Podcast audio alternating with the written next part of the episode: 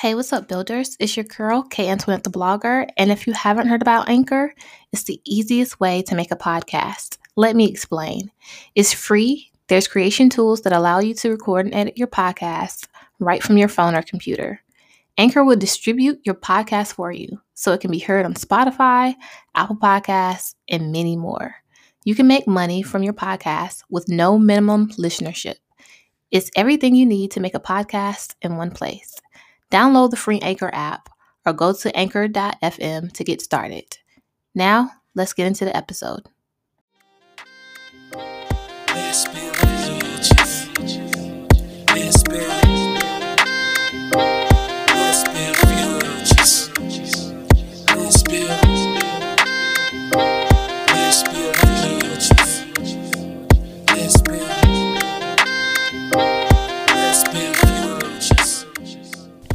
Hey, what's up, builders? It's your girl, Kay Antoinette the blogger, and this is part 2 of the Mommy Issues episode, as promised. So, without further ado, let's get back into it.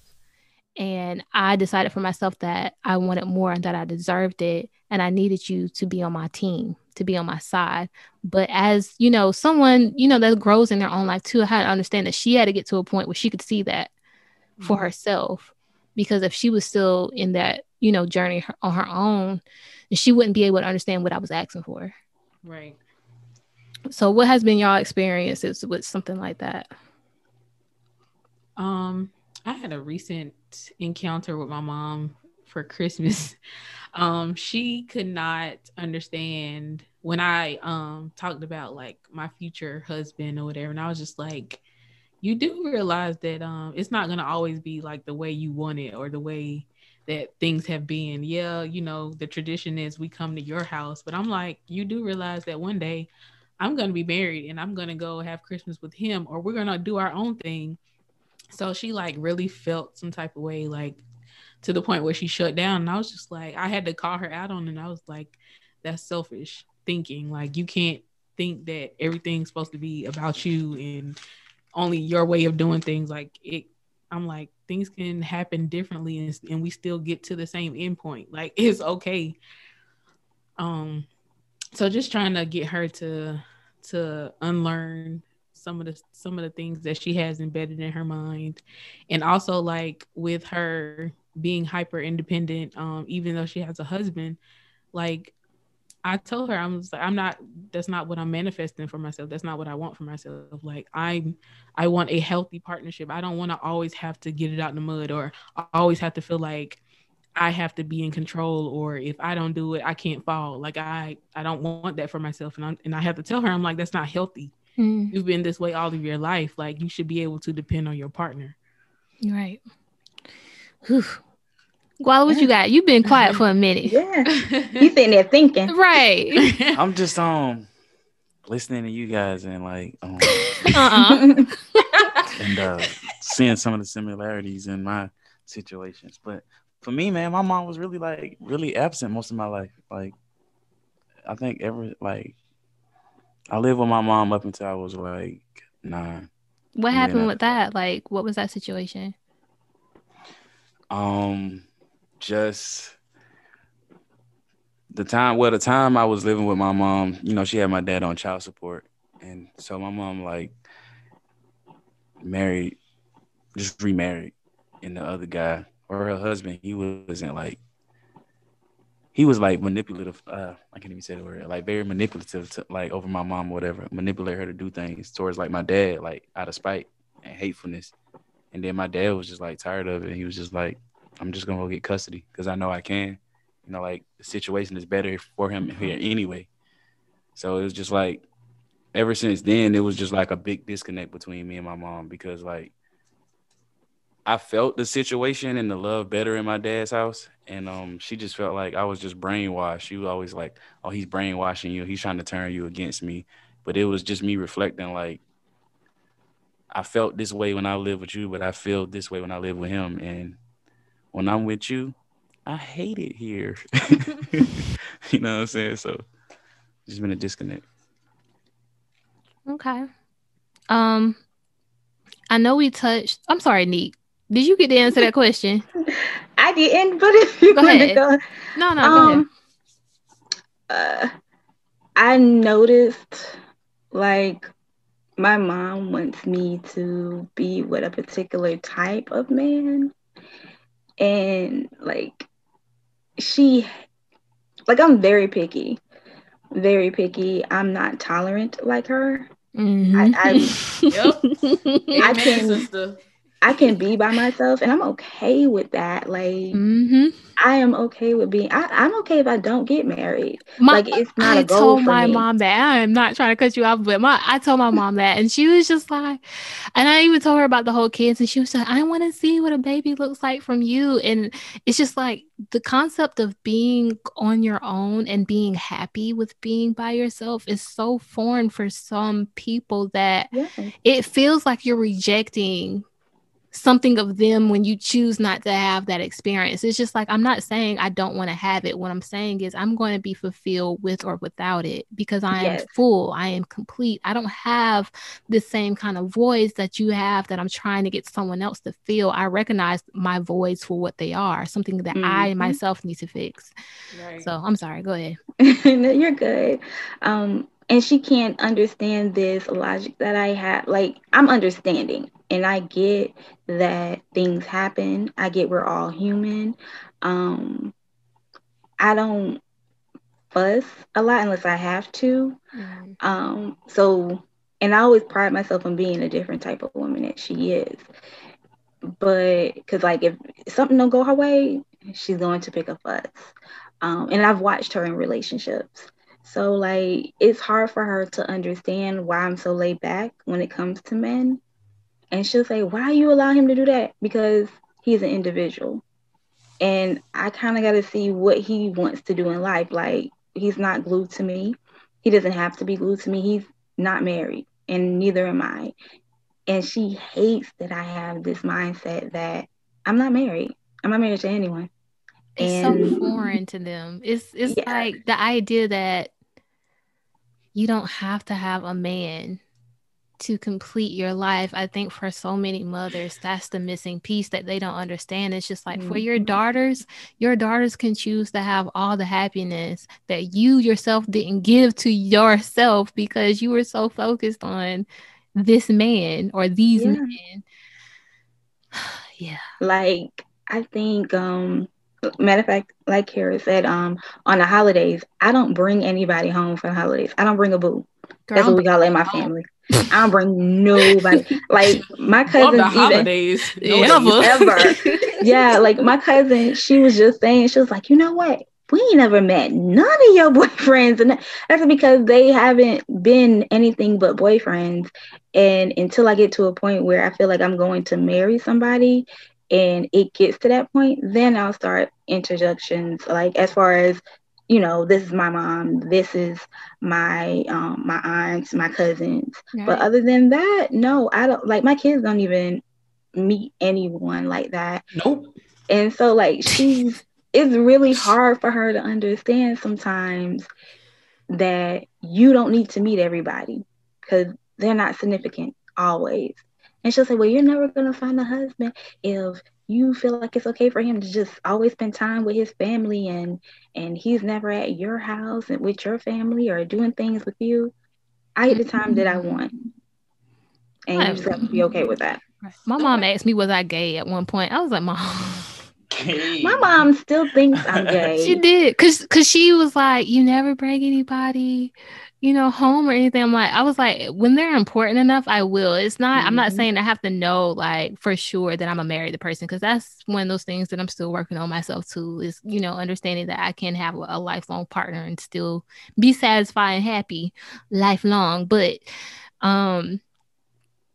yeah, she asked me because I'm just like, I'm not going to bring someone who's fickle around the most important people in my existence. Like, I'm not going to do that. I have to be sure that this person has my best interest at heart, that they're going to understand the gravity of meeting you, like, and even care about it and, you know, want to be engaged with you on that level, because at the end of the day, like, I don't have time for me to bring somebody around y'all and then I cut them off and you asking me about this person 2 months later. Attached. Yeah. Right. Because I don't want to even talk about it. Like, I've moved on and I've closed that chapter. Right.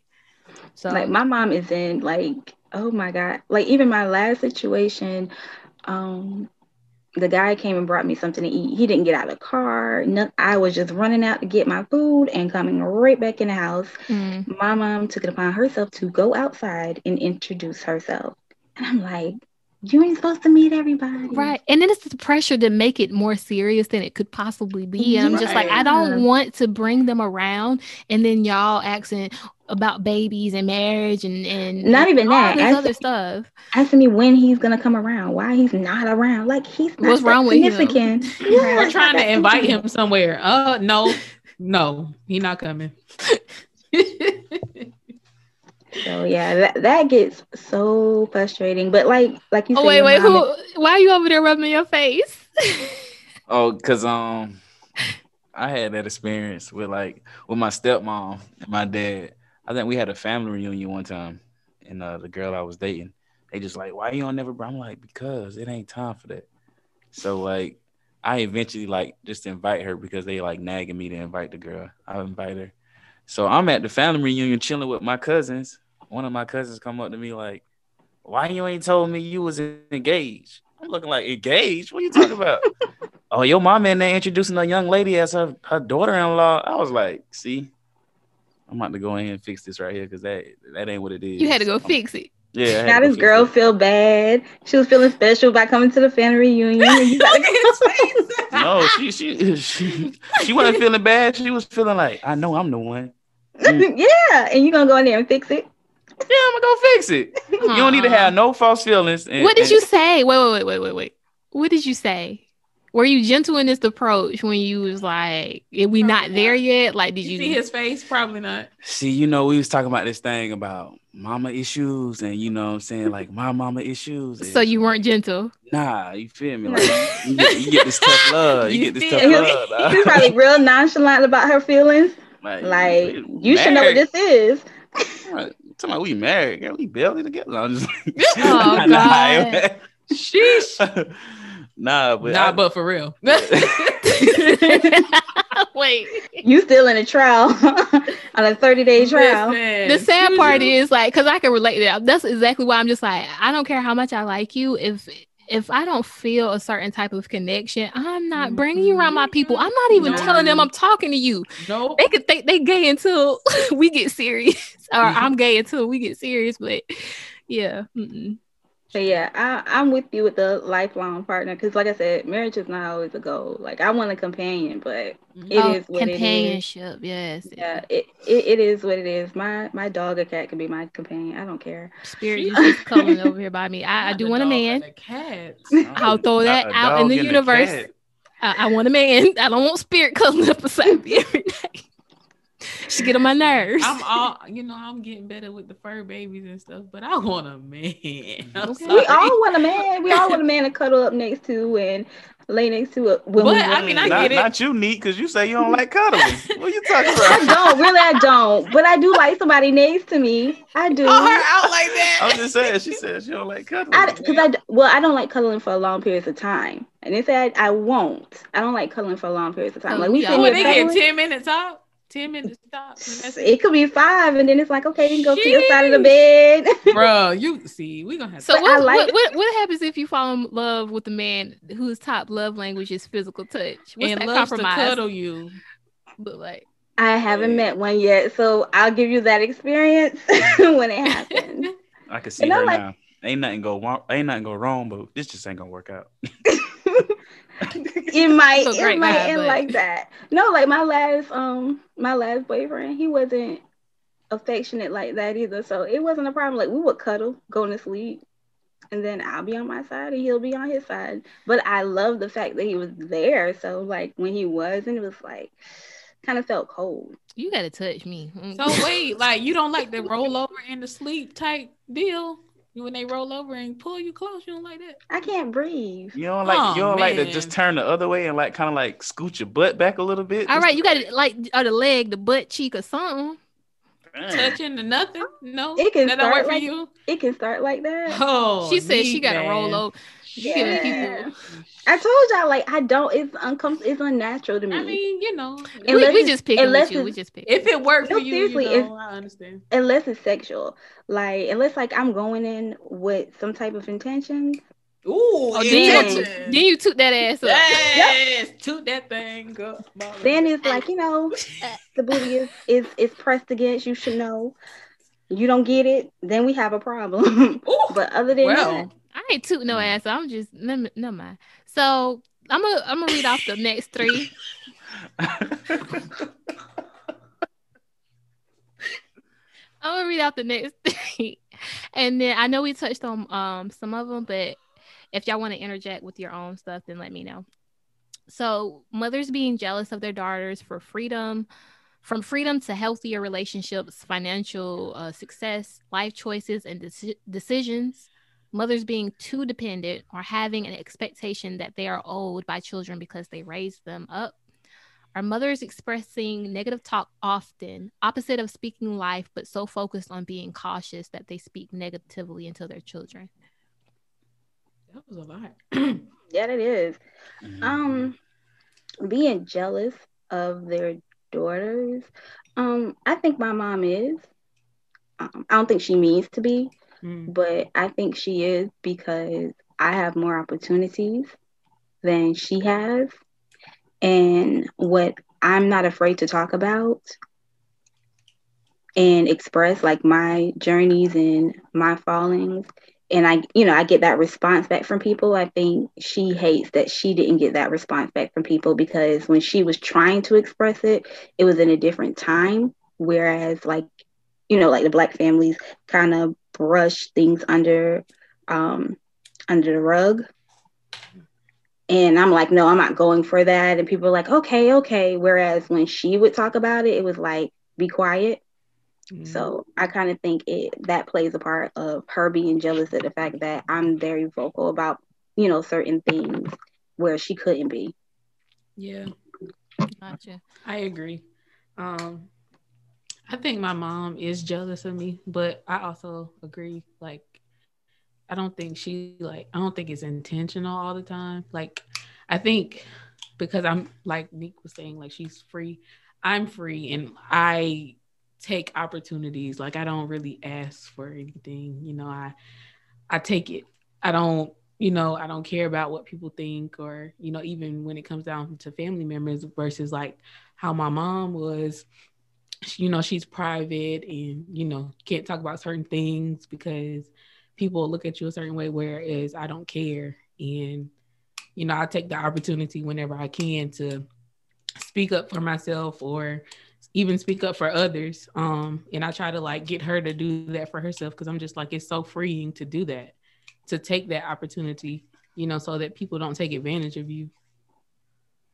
Yeah. I think my mom was jealous of the lifestyle that I had with my dad and like what I was becoming. I felt like she felt the type of way because some part in her felt like I could have that with her and become like the person I am with her instead of being with my dad. Mm. Mm. That's deep.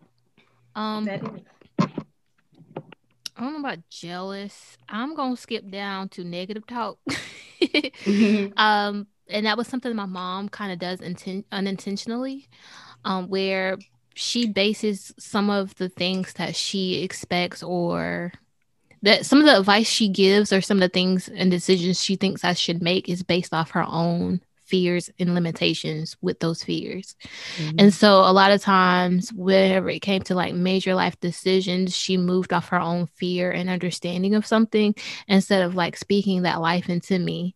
And so, you know, the good part of that is I became self-reliant and able to like know that the only person that really matters in making a life decision is me. Mm-hmm. But also it also caused me to have like some level of like anxiety and like, you know, contempt for major life changes too, because you never know if the person that you really need to support you is going to support you. Right. And it's going to be there, you know, through the ups and downs without allowing their fears to overtake the moment. Like, if I'm already afraid, how can I come to you and you afraid? Mm-hmm, you know what I'm saying? Like, if I'm already scared to do something, I need that life spoken into me, but you're telling me all the reasons why I should still be scared, then how can I ever, you know, depend on you to actually be there the way I need to? And that's something that, you know, we struggled with when I was a young adult starting out in life. And that has gotten tremendously better as I've gotten older and as I've cultivated a more personal relationship with my mom, because I think it's a thing that most adults go through, where you move from like this stage with your mother where it stops being like, it stops being like that parent kind of relationship where it's like controlled because you're in the household and all that. And it starts becoming more of an actual relationship where you have give and you have take. And, you know, every day and every time I have a real conversation with my mom, we move more to the healthier side of that. Instead of me just absorbing all of her fears and stuff, I can actually push back and be like, all right, here's how this should go. So that we are both more, you know, strong on the other side of this. So yeah. Any other thoughts on anything that was said in that section? For me, with the negative the negative talk, like for instance, when I made this major move to become a business owner, it was very scary for me, but at the same time, it was very freeing for me. So I didn't share with my mom, and it was like one of the first things that I didn't share with her, but I just didn't feel like her adding to my anxiety. Like, I was already anxious and I didn't need her to say anything that would trigger me to kind of like turn away from making the decision until I told her. Well, it kind of came out on Facebook, and you know, then I told her out.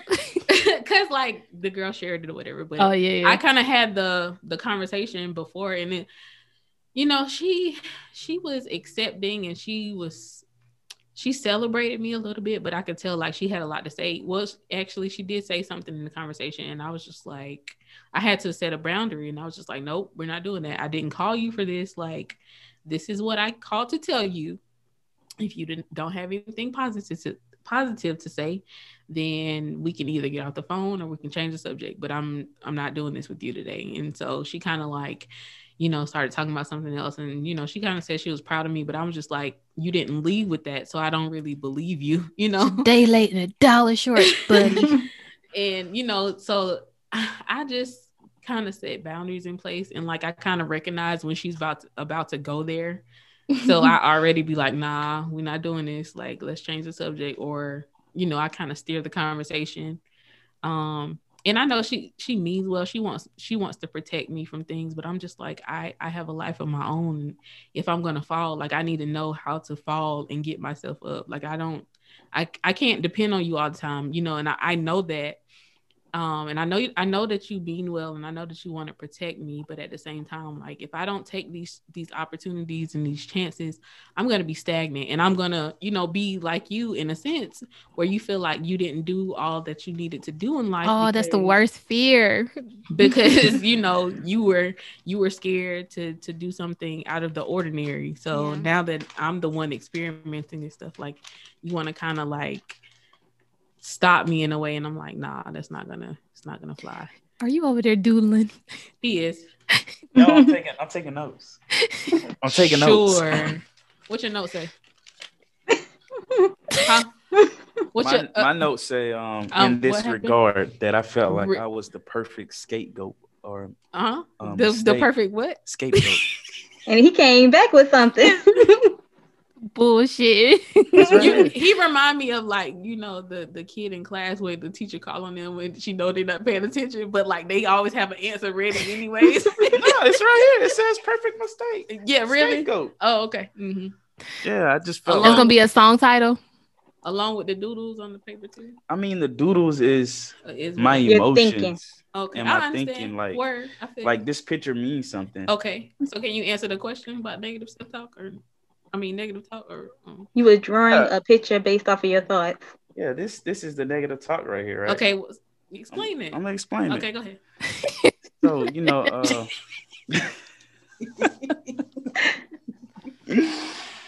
Yeah. The negative talk, I think my mom, she it was like negative nonverbal talk, the absence of the negative talk for me. Like just negativity. Yeah. Like, you're not saying the things that she needed to say. Yeah, like I could be like, "Oh, Mom, I got my first job." Well, you know, you could have did that here. It's like I said, it always goes back to like, dang, can you be happy for me? Like, I think about to make it, you know what I'm saying? Got my little minimum wage first job, making my little. What was your first job? Pizza Hut, and I was slinging them pizzas out the back door. You know what I'm saying? But that goes back to what you said when you was talking about your graduation, and you gave her one ticket, and she was just like, "You know, give me two." Yeah, like bring my husband. It was just like it was always a negative experience, you know. Like, Mom, I'm playing baseball. Well, why you ain't never asked me to play baseball when you live here? Like, dang, like I don't know. Maybe my dad inspired me to play sports. I don't know. Like, it was just like always something. Instead of like being happy for me, it was always, why couldn't you do it here? Or what made you want to do it there? Mm. So it's all in my notes too, if y'all need it. Along with them doodles. Right. I can go back to the other question about parents feeling like they're owed something. Yeah. Mm, there you go. Ding, ding, ding, ding. I can say like my mom feels, and this is not just with me, but just with me and because it's three of us. So me and my other brother, my middle brother, it's like she feels like I got you to this point in life. Where you are in life is because of me. So I have come to, she don't get mad at me for telling this because she's in the next room. But I remember the voice getting all low and shit. Hey. Y'all, we can do ASMR style. Go ahead, girl. Speak your truth. I remember I had $100 in my account. All my bills were paid, but all I had was $100 in my account. And she called me and she was like, I'm going to New York, and I know you're not going to let me go up there with no money. And my money didn't come in when it was supposed to. And I'm like, what am I supposed to do? And she made me feel so. And then I owed her money too. So like that made it worse. And she was just like, yeah, you need to give me my money. So like, she guilted you into. Yeah, she guilted me into. And one of my associates were in the car with me when I was talking to her. And she was like, are you serious right now? And my mom was like, if you don't give me the money, I don't worry about me watching your kids. And I'm like, so I ended up giving her my last $100. And my associate at the time, she was like, I'm going to give you the money back so you can live. And you just pay me back whenever. She was like, because I know that's like you between a rock and a hard place. Like somebody sat there and guilt you into giving them your last. And she feels like it's okay for her to be like that because she took care of me. Mm. Or even me being here in her home now, like I pay rent, and not a little bit of rent. I pay rent. I pay majority of the bills in the house. I pay rent to her. So whenever she comes and she's like, why weren't the dishes done? Ooh, child, I dealt with that. Me and my mom got a whole fight about them dishes. There are six people live in this house. Four of them are able to wash the dishes. I pay too many bills, work too many hours to come home and be asked why I didn't do something. And you too old. Look, you know every parent need their reparations. Come on now. No, it becomes a problem. Well, at least they feel like they do. Yeah. She was like, "Why? Well, you're supposed to, you know, pay that money to me." No, I don't have to. You know, I'm just that daughter that I feel guilty if I'm not giving you what you asked for. Right. And I think that guilt is something that a lot of us struggle with, and that's why, you know, we have to break out of that mindset thinking that our parents are owed something more than, you know, we all want to give our, you know, any good child wants to give back to their parents. But when it becomes one of those things where you can't even fully live your own life because you're so worried about giving back, it's just like, let me get on my feet. Yeah. Let me go enjoy and experience the things I need to, you know, live and enjoy my own life. And then I can try to feed back into you, because it's not my responsibility to give you all the things that you didn't do. You know what I'm saying? That you missed out on, that you were too afraid to experience. And now that you see me having those things, or now that you see me doing those things, you expect me to give you my very last, because you decided that you wanted to have the kind of life that you wanted to have. And I think that one of the things that helped me break out of my guilt a lot more than I used to be, because I still get guilty sometimes, but is I realized we all have a choice.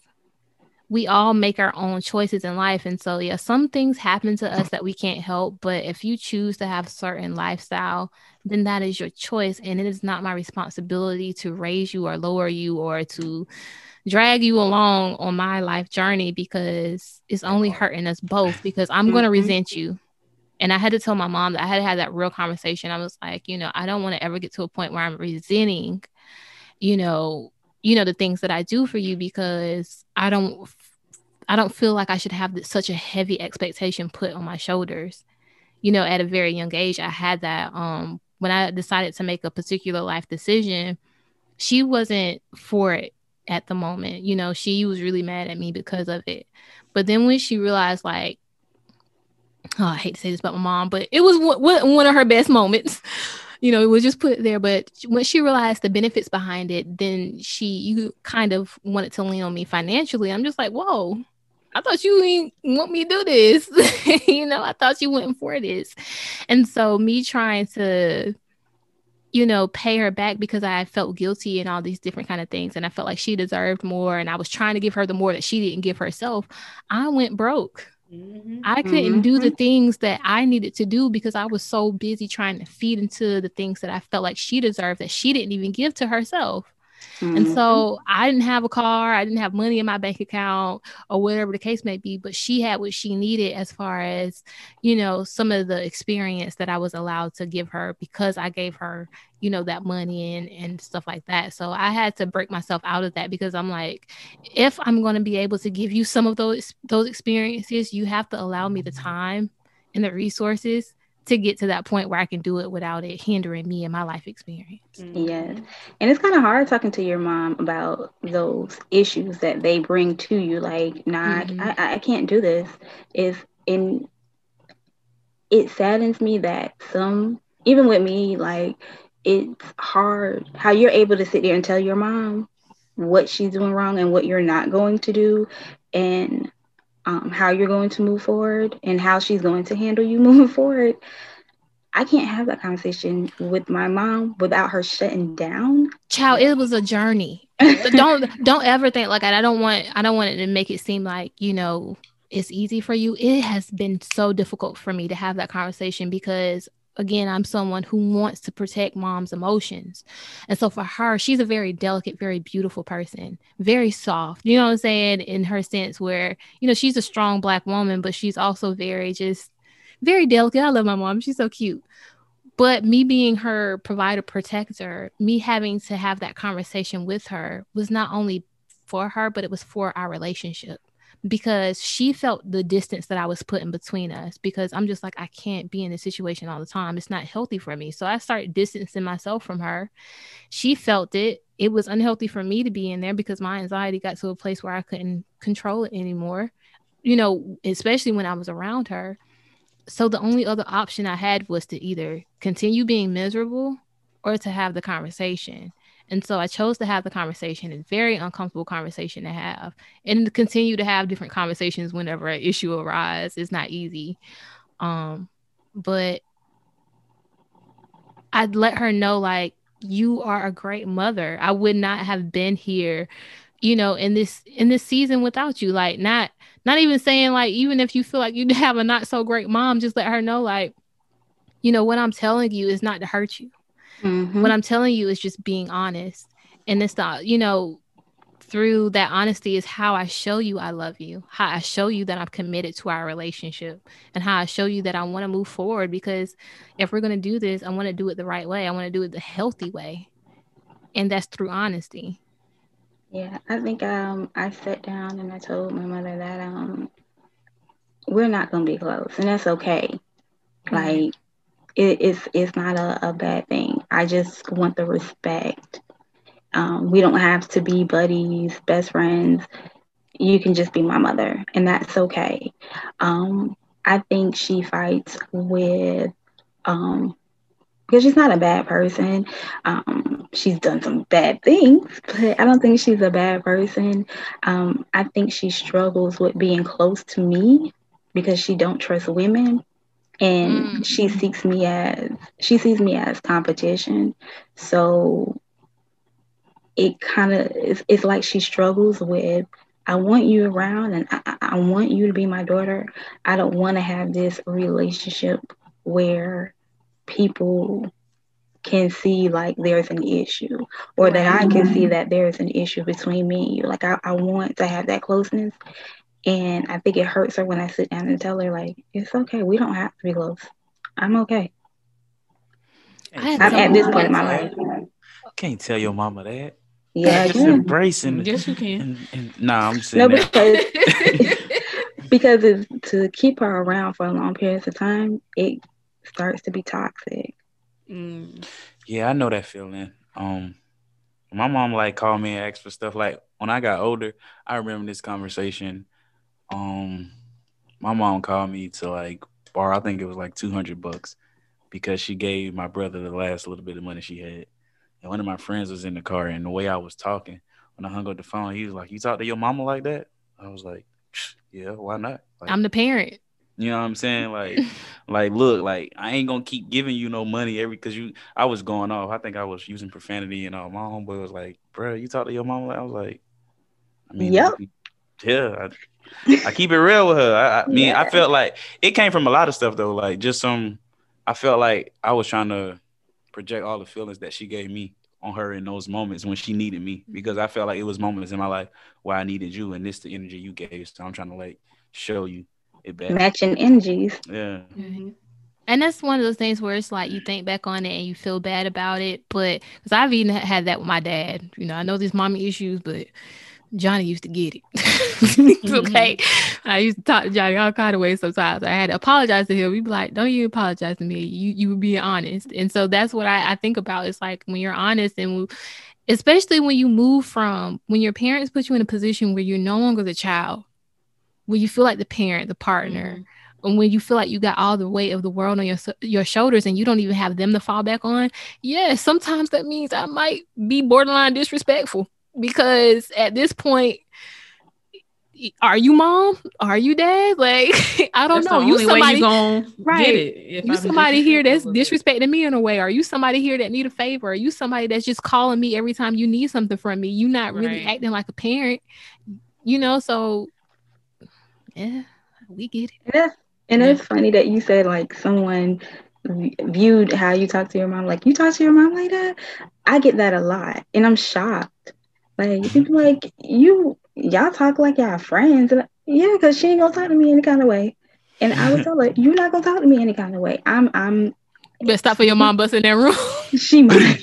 With but no, she like, no, don't do it. You gonna talk to me any kind of way? She will, but if we're in an argument, especially if she's calling me and I'm in the middle of something, like, I'm in the middle of something. I don't have time to sit here and go back and forth with you about why the dogs didn't get fed today.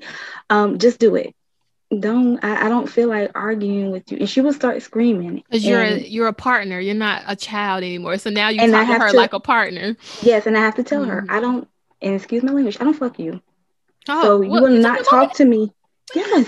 I am not your husband. You will not talk to me disrespectfully. You're going to talk to me like I'm somebody, like I'm your child, and not like I'm a 4-year-old child either. You're going to talk to me like an adult. Don't disrespect me, and I won't disrespect you. Right. And I'll even hang up and put my phone on do not disturb. Listen. I don't need that toxic energy when especially when I'm focusing on trying to do something. Like, yeah, no, you will not, like, or even if she'll call me with like some family drama, she gets really mad when I don't take up for her sometimes, but she be wrong. So I can't always take up for her, but she'll get mad. Yep. she'll get mad and be like, why you let them talk to me? Because you sound stupid. I can't help it. Like, I can't fix that for you. You have to understand. You have to see what they mean. Sometimes you need to step back and reevaluate yourself and what you're saying to people, how you're making them feel. You are not the victim. Sorry. I do the same thing in a gentler way. You know, Dottie will still smack the crap out of me with them heavy hands she got, but I wish she would. But I do like calls on me, like 911, right? Like the family drama and stuff. Like I had to tell her probably a couple years ago, Mom, I don't feed off of that. It does nothing for me. I don't want to hear it. I don't care who don't like who got into it on Facebook. Because when y'all get me involved, y'all know I ain't about the talking. So I don't want to hear it, you know? You ain't about that talking. You about that action. Listen, especially if somebody disrespect that one, okay? So I was right at the beginning then. What? All my life I had to fight. You know it. I told you, hypermasculine in some ways. It's not always a great thing, but I know myself. But yeah, I have to tell her that too. It's just like, you know, I don't want to be involved in that level, and I don't necessarily want to be friends. And I feel like because she is friends with my older sister, it's like her best friend, and they've got that relationship, which is also, I'll leave that there. She wants to have that with all of us, and I have to let her know, like, it's enough you being my mom. Like, mm-hmm. And I know that you're there for me when I really need you. And I know that, you know, you have the capacity to listen when I tell you, like, what I need. You might not listen the first time, but you get it, you know what I'm saying? And you try to do the best you can as a mother. So that's all I really need from you. And I need to know that you have my best interest at heart. I don't need for us to be entirely close on that level, because it wouldn't feel authentic for me because of what I've been through through my childhood thus far, you know, and the kind of way that our relationship has already manifested. Not saying that we can't be closer, but I'm never going to just feel like, you know, you just bestie, you know, on that level, you know what I'm saying? And I don't want it that way, because I'm always now and forevermore, I've been changed into the protector, the provider on some level. Right. And that's crazy, because my mom, she's tried with her second husband. He had kids, and I had a stepsister, and she would try. She didn't even try, like, they were close. And she even came and asked me, like, do you see it being an issue with me being closer to her than I am to you? No, I'm okay with it. Right. Just understand when I'm closer to another woman, as far as, you know, looking to her of who I want to be and who I admire, you have to understand that as well. Yeah. So what you got, Kira? And then I'm gonna move on to this next section. Just going back to what Neek said, I know it's been like a long time since she said it, because y'all been going in, which was all great information. But when she was talking about, like, having a conversation with her mom and her mom getting defensive, that's like my situation. Even if I, like, tried to open up to my mom, she automatically puts up a wall, automatically shuts down, or automatically thinks, like, I'm being negative towards her. And I can understand that that's probably a traumatic experience for her. And so I try to be understanding, and I try to find ways to break down the barrier. But at the same time, it's hard, because, you know, once you shut me out and I shut down, then we just not going to have the conversation, or I just don't talk about it at all. But I lost my train of thought. I'm sorry. Having those conversations, like, I know that me and my mom probably won't be best friends, even though, like, she wants to, but I'm just like, until you address some of your, like, deep rooted issues, we're not going to be as close as you want us to be, because I just can't, like, I can't take on these roles that you want me to take on any longer. I can't talk about the things that you want to talk about, because they're toxic, and I can't carry those issues anymore. And, you know, once I start setting boundaries, like, even if she calls and she wants to talk about something negative, I automatically just be quiet, and it'll make her so uncomfortable that she'll change the subject. So I'm just like, you mean? How? I don't feel like that. Like, I'm just like, I dealt with the world all day, and then you're going to call me and I got to deal with some more drama. No, mm-hmm. I can't do it. I'm sorry. I just can't. Yeah. Put my phone on do not disturb. Yep. I can't, especially if I'm having a bad day. And you don't ask me one thing about myself. You just go right into, hey, how you doing? Yeah, hey, how you doing? How was your day? Like, I got the stress of the world on my shoulders. If you ain't helping me, can you create a space for me? Yeah, right now. I can't. I don't know. So recently, I was trying to get my mom. Like, mom, let's I've been doing counseling for a while now. I think it'd be a great fit for you because all of us have anxiety. I think it'd be great. And she told me, she was like, "Well, I need counseling for. I got y'all." Mm. Mm-hmm. I was like, "Ma, that's the wrong answer." The wrong one. I was like, you thinking that way is the reason why I'm in counseling. Mm-hmm. And I had to tell her that directly, and she absorbed it. She took it in, but I had to make her understand, like, you are not supposed to be dependent on us in that way. Like, yes, we are a support system. We are a family. We are a love system. But on some level, your issues are not supposed to be the issues of your children. It's supposed to be separate, you know? And if you do need help for stuff on that level, there are professionals that do that. Like, I don't get paid for this. And I'm not equipped. I told her that. I was like, I'm not equipped to deal with some of your issues. I don't have what it takes. And the reason why I'm in counseling is because I didn't have what it takes. And I developed different ways to try to handle those things in the wrong way. And now I have to go fix that. So, right. Yeah. I brought up counseling too. And she looked at me like I cussed at her. And I was like, girl, these older people and they stigmas, man. I was like, you need to look into that because it's a lot of stuff that you need to peel back and understand why you act the way that you act. Let me tell y'all something, man. Black people don't go to no therapy. That's the problem. Now, I can honestly say my mom did. She tried it. She definitely did. So I tried. Like, she tried. But how many sessions? She went to 2 and stopped. She went to a few sessions and then they told her there was nothing wrong with her. So what? Yeah. We gotta try again. And they told her she was good. Oh, I know she got worse after that. Hey, your mama walked to that therapy session like, I'm coming up. I want the world to know. She did. She went to local mental health place and asked for help. She tell her to go to Hope Health. I'm gonna tell her that. Hope Health got some good behavioral. Am I saying that right? Yeah. They got some specialists there. Some behavioral interventionists. Just switch it up. What you drinking? Like Crown? This is that guidance whiskey. Guidance whiskey. Ooh. Not got in your tongue at all.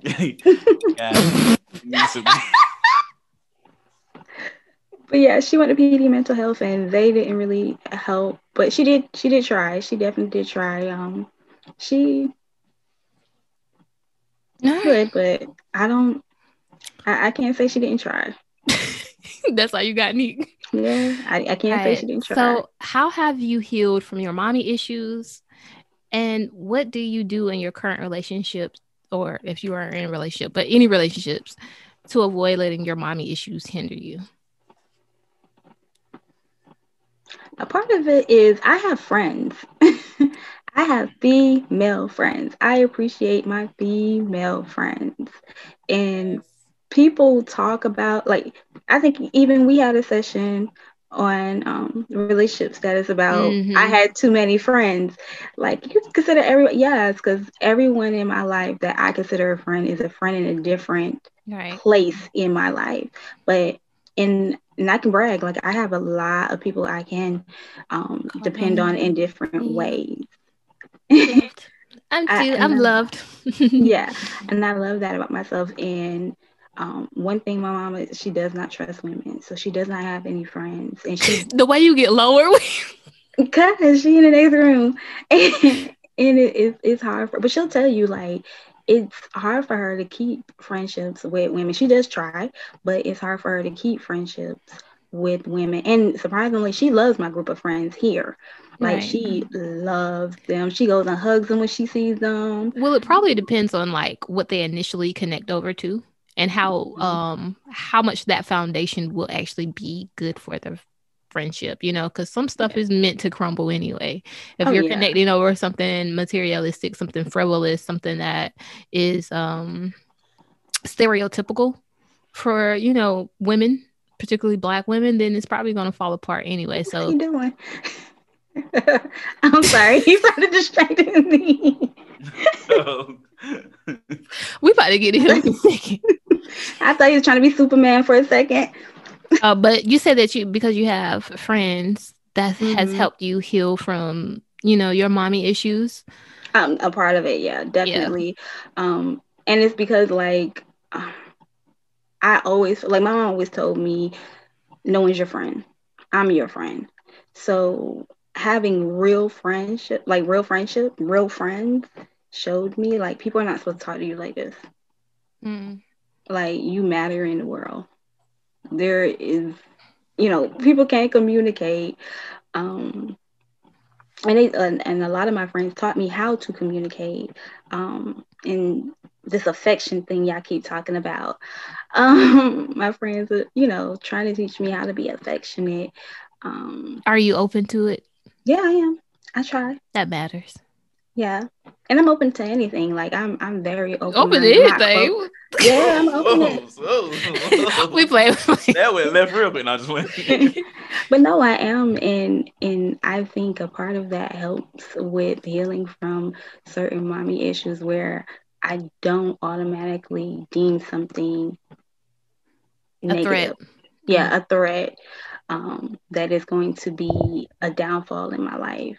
I kind of take it head on, like, oh, let me try this experience. If it falls, it falls. If it was a lesson learned. If it doesn't, you know, I'm not going to let it traumatize me.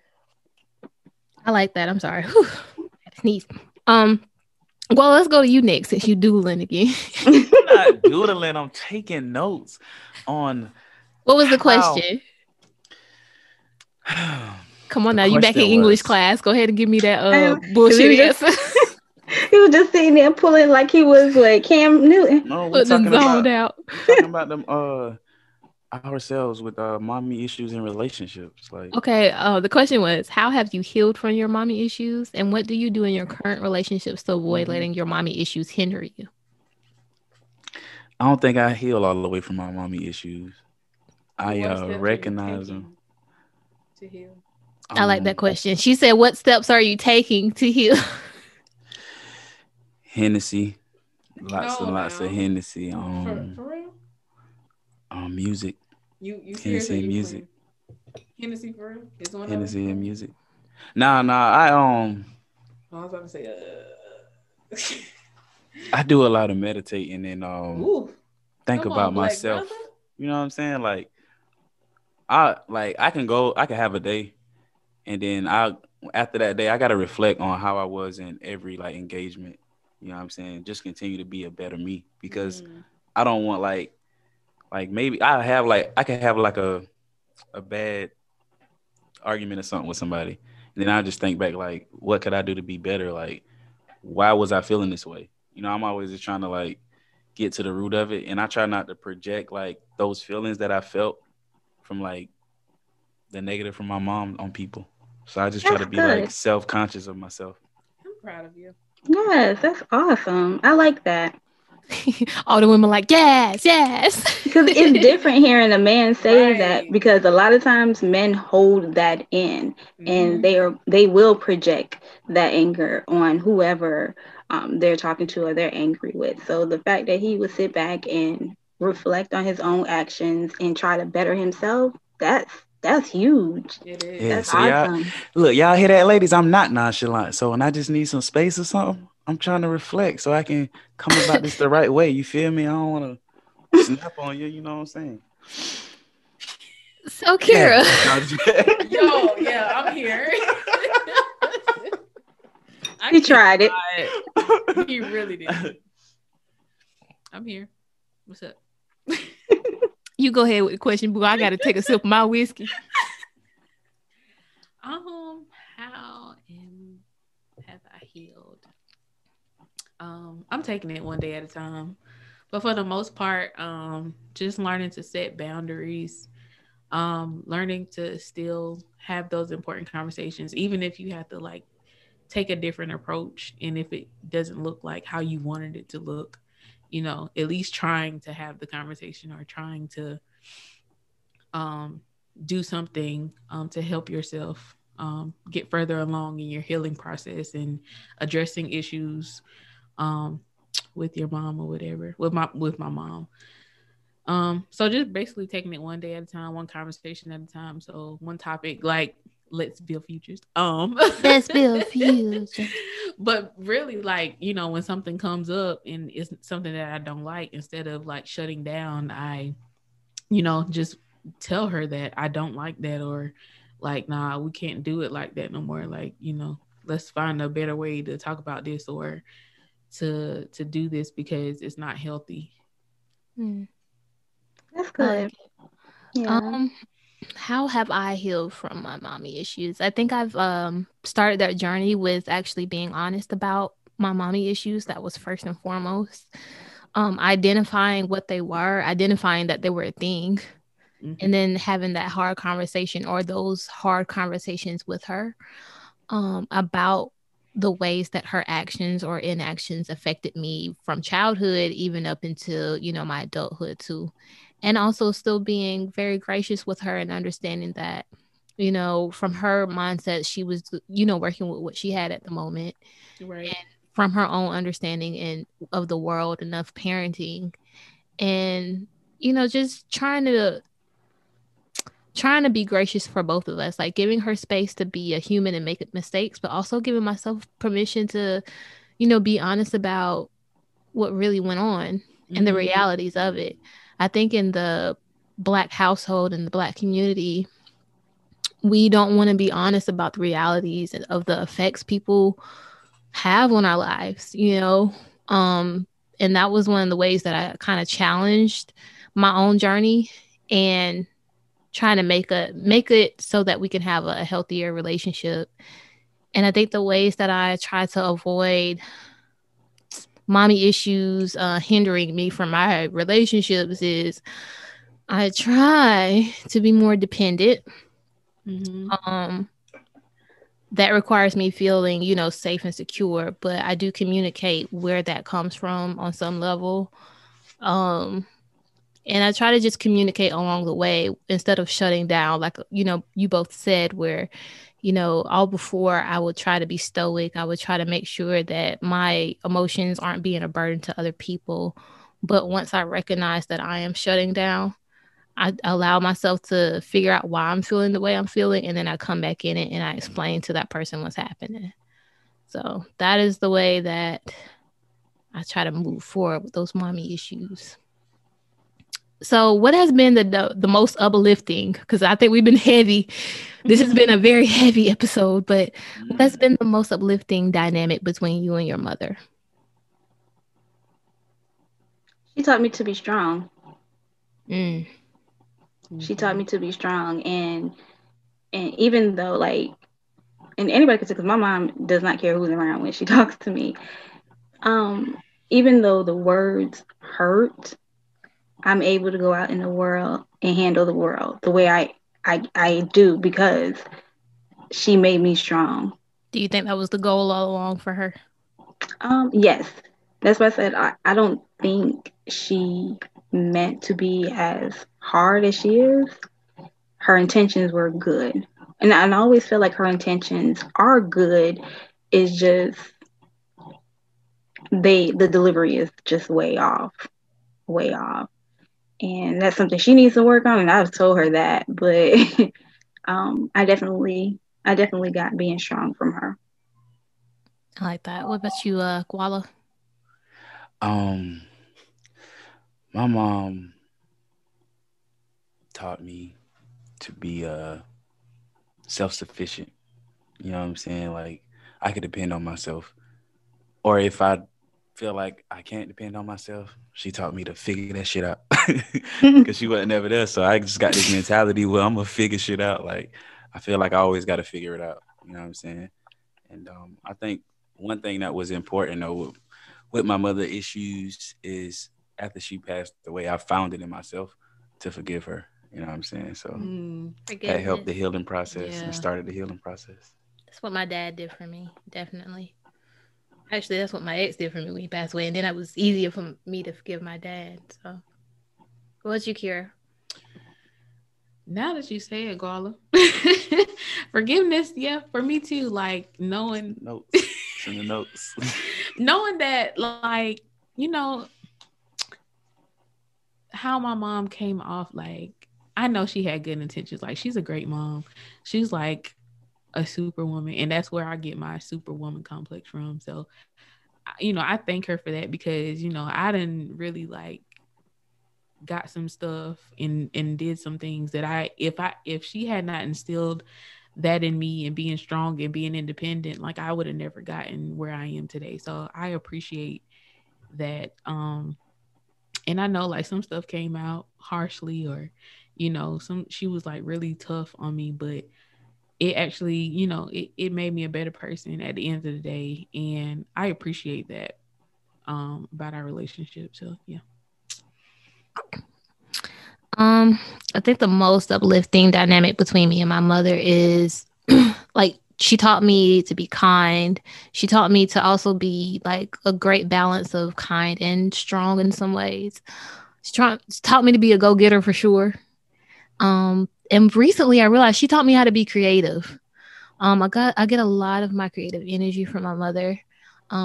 Just because though she was afraid in some ways to go out further than she did, she did make space for herself. Like she was the first OG, triple OG of creating space, like for all of her ideas, whether it be catering or, you know, whatever else she did. So she was definitely a creative, and I get that from her. But between me and her, our dynamic, I love that she allows me to be myself. Rarely does she judge me now, especially for me being free, for me being open, for me exploring the world or myself or other people. And she just allows me to live life in the way that I see fit. And I appreciate that I can have that and have my mother without it being so straining now. It's still some bumps in the road with that, but the dynamic for me and her changed when she started accepting that there is a different way to be. There's a lot of different ways to be a woman, you know? So what kind of mother do you want to be, ladies, or what kind of mother do you want your child to have, Guala? And anybody can answer. Oh, go ahead. I want my children to experience everything that my mother was and everything she wasn't. You know what I'm saying? I want you to experience the negativity so they can find that self-sufficiency in themselves, but also like be there for them, reward them when they feel like they're accomplishing something. You know what I'm saying? Just like be good and bad, be both. Good cop, bad cop. Be human, be there. Yeah, be human. Be vulnerable. You know what I'm saying? Be open and express how you feel so much and not just try to portray it with actions. I think that was a big disconnect. My mom didn't express how she felt. She would just like do stuff to like, and I had to figure out like later on why she passive aggressiveness. Yeah.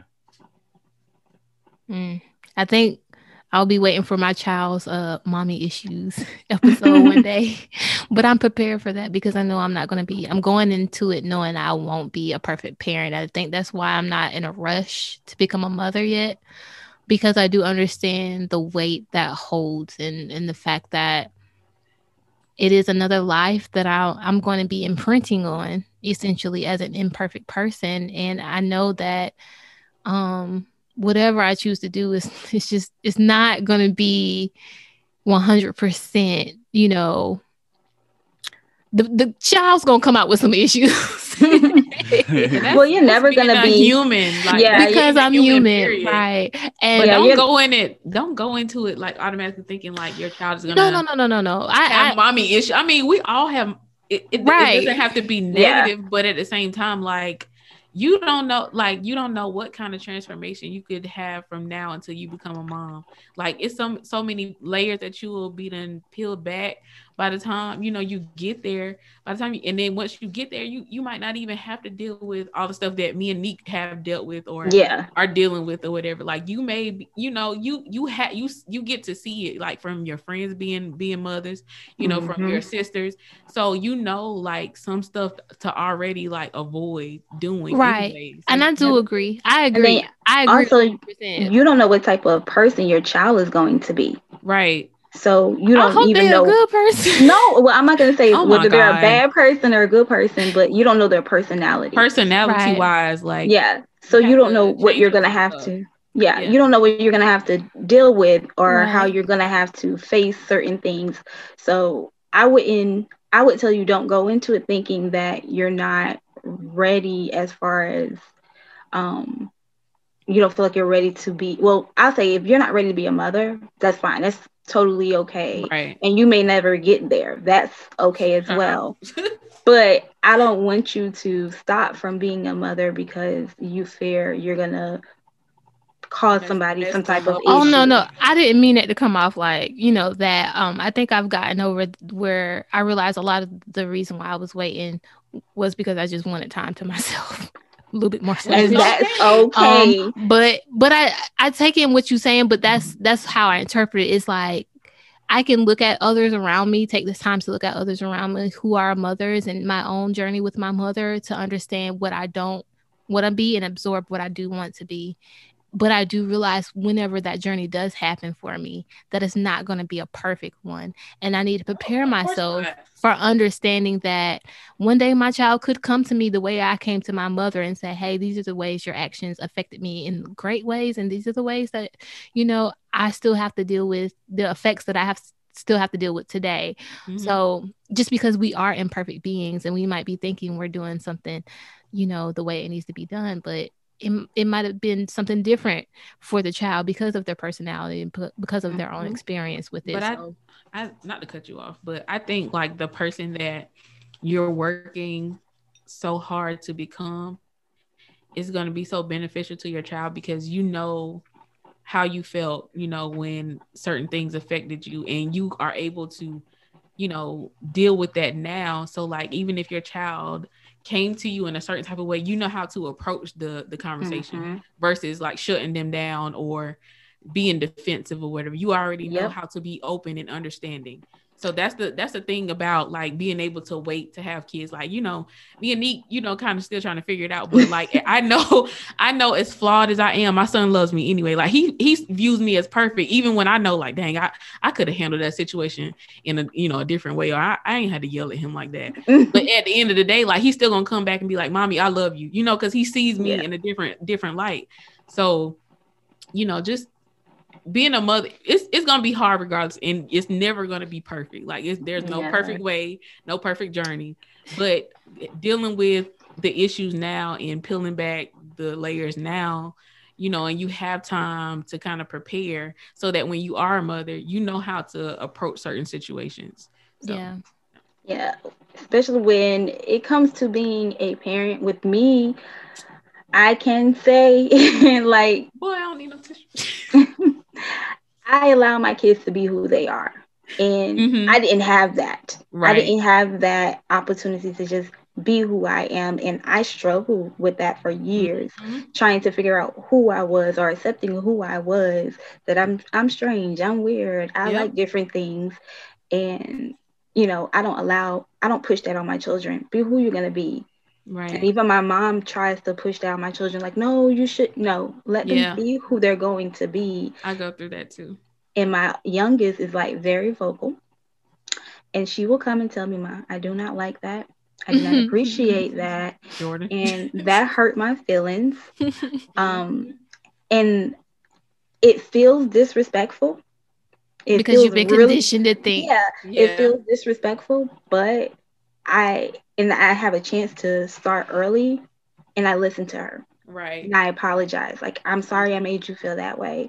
How would you like for me to handle that to make you feel better? Or I'll even tell her, well, I did that because I was trying to teach you X, Y, Z. Giving the children, giving a child the why, because they're going to ask and they deserve to know.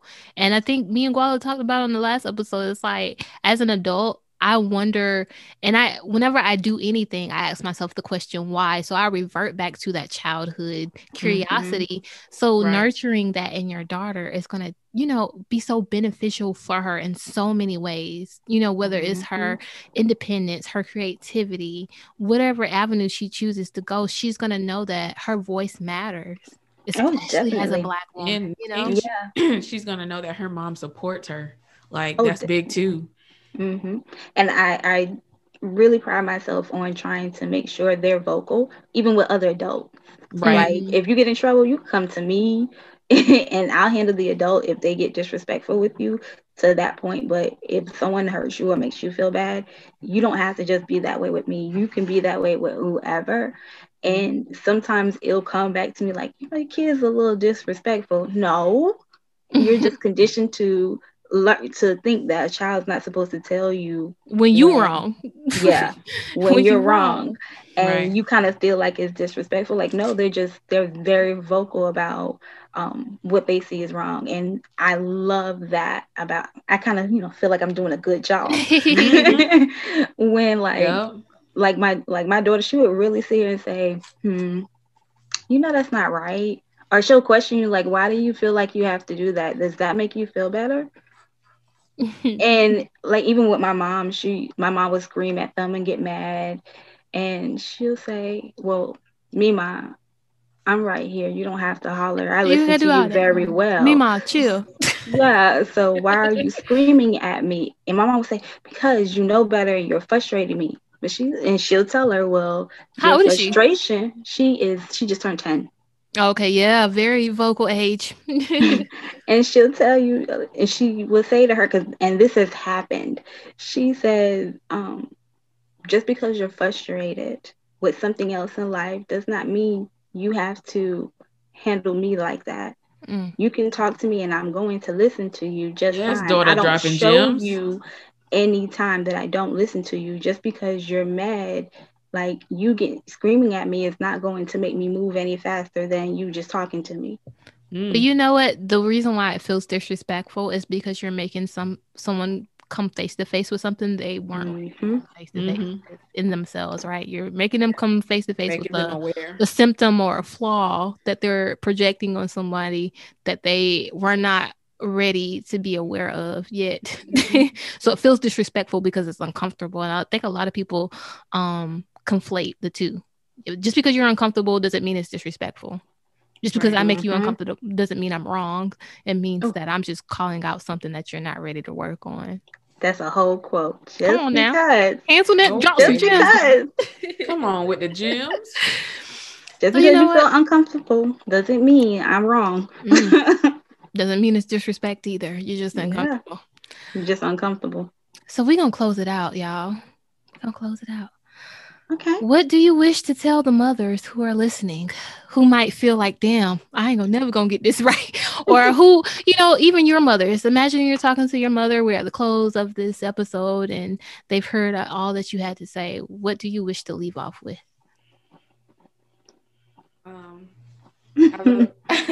I love you and I understand you, but at the same time, we have to get better in order to become closer.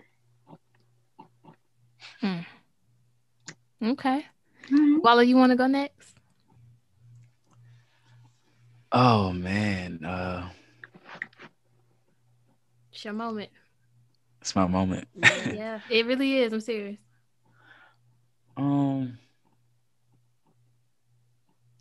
I guess I have to reiterate the fact that I forgive all the tense feelings, but also expressing how I understand that you are the best mother you could be. You know what I'm saying?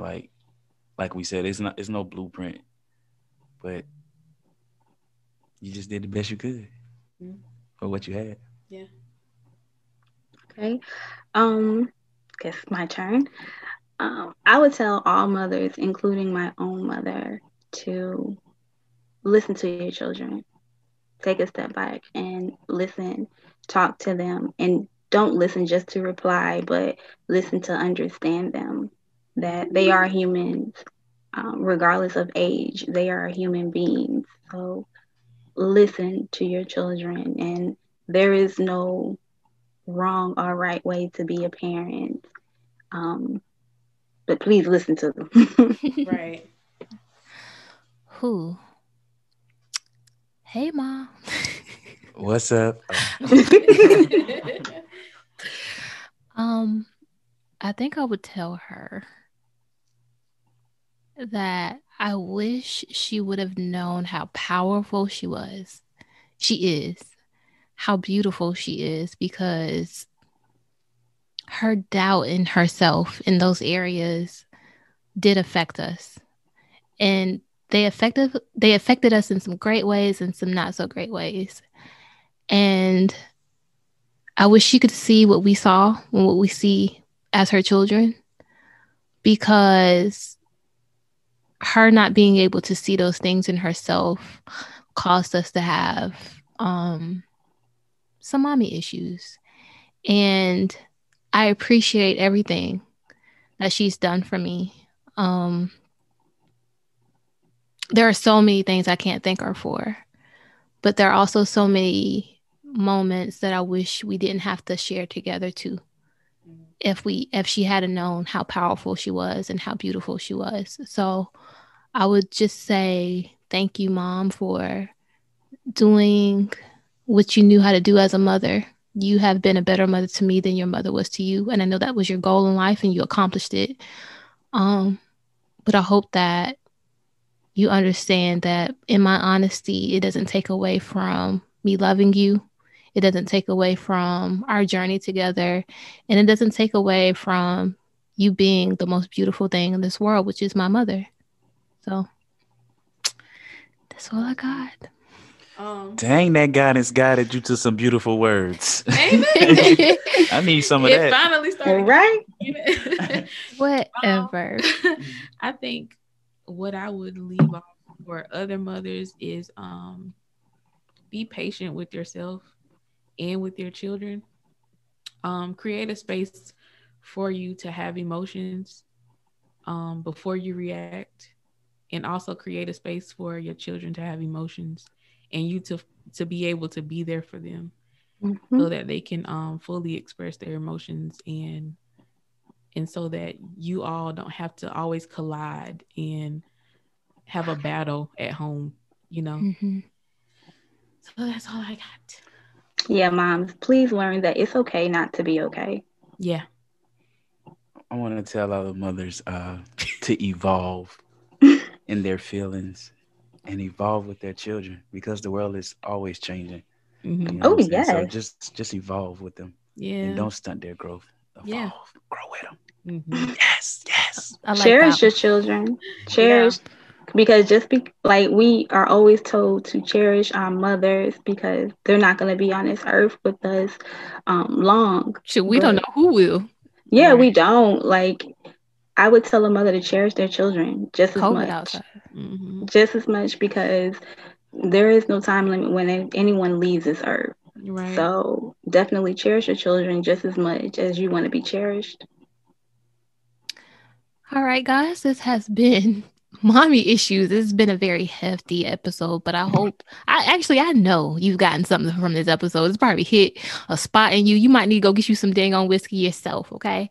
But for right now, I'm gonna let go my guests go ahead and close it out with their what's them things called? Plugs, them ads. No, yeah, the plugs, but what's it called? What? The ad names? It's called the social media. Yeah, but it's called something. Platforms. Okay. That's not the one I'm looking for. But go ahead. You know what? Let's start with Spa Danny. Social media handles. That's it. See, I knew somebody knew what I was talking about. But Spa Danny, go ahead and plug your stuff. Struggle. Right. Let's go ahead and plug your stuff, and then we'll go around the table. Why you had to start with me though? Because this is Spa Danny. Yeah, you know I'm out here. You got to get her a jingle. Yeah, I need a jingle, Guala. I got you. So I can meet the world with the jingle. But y'all follow me. It's at Spa Danny _ for all details, updates, deals, promotions that I have going on with these massages. Come holler at me. You know, you won't regret it. I promise you won't. She done put on the sexy voice. You won't regret it. But listen, it's all professional. Don't get me wrong. Oh yeah, don't come over there asking for no crazy stuff. You're not getting no happy ending. Happy time. Nah, sorry. Happy ending. Ling them. No, not ling. Whoever. Not me. Spa Danny don't do that. How much it gonna cost to turn one of them? I really wouldn't know because I don't have a number for that. To a happy ending. Negative. It's a negative. How much turn one of them white pies? I know, right? One of them Spa Danny massages to a happy ending massage. Negative. All right, Guala, you got a lot, so go ahead and plug it in for us.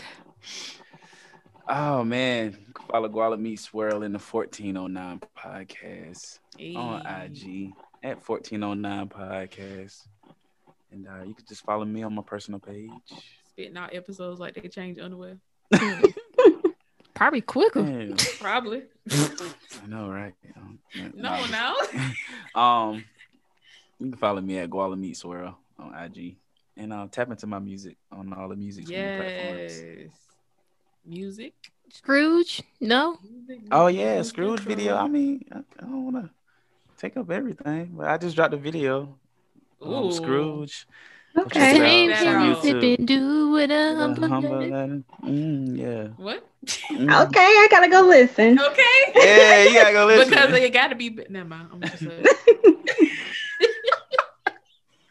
what? I was about to say because it gotta be better than that, but I'm just oh man. Girl, I knew she was about to say, but I was gonna leave it there. She had to ask what I was trying to not say it, but okay. She said you can't sing. I can't sing. Not in that moment. Go ahead. Oh, don't let me. Please throw. You need some water. Don't let me take you back to New Friendship Free Will Baptist. No, I don't want to. Sang a hymn in here. I don't want to go back. No, I'm good. Oh no. All right. Neek. Yes. In your vessel. What was the other? With the daddy and the sister. What was that one? Nick, please save the. What was that? Please save the moment. Had please me on the mind. Okay. Nick, please save the moment. All my social media, Facebook, IG, Twitter is all Neek Cruz. Follow our my podcast, Relationship Status. And it's Relationship Status on Facebook, Instagram, and as well as Twitter. Listen to the show. It comes out every Monday and Wednesday. That's all I got. All platforms. So just a quick recap. So Spa Danny, she gives great massages. You got Guala Meets World over there. He does the 1409 podcast, and he also gives music. And then you have Neek Cruz over here. That is the lovely voice of reason a lot of times on the Relationship Status podcast. You can also write her letters and get some advice for your relationship. I'm doing the whole episode. But as for me and mine, I am Kay Antoinette, your host, and you can follow me on Instagram at KayAntoinette_theblogger. You can also follow the Let's Build Futures page at Let's_build_futures. And you can visit, letsbuildfutures.com.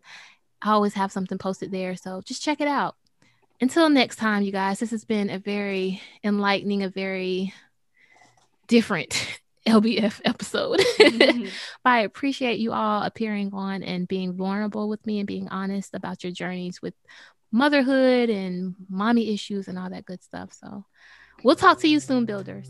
Relax, heal, and embrace a better you. Spa Danny offers quality yet affordable massages customized just for you.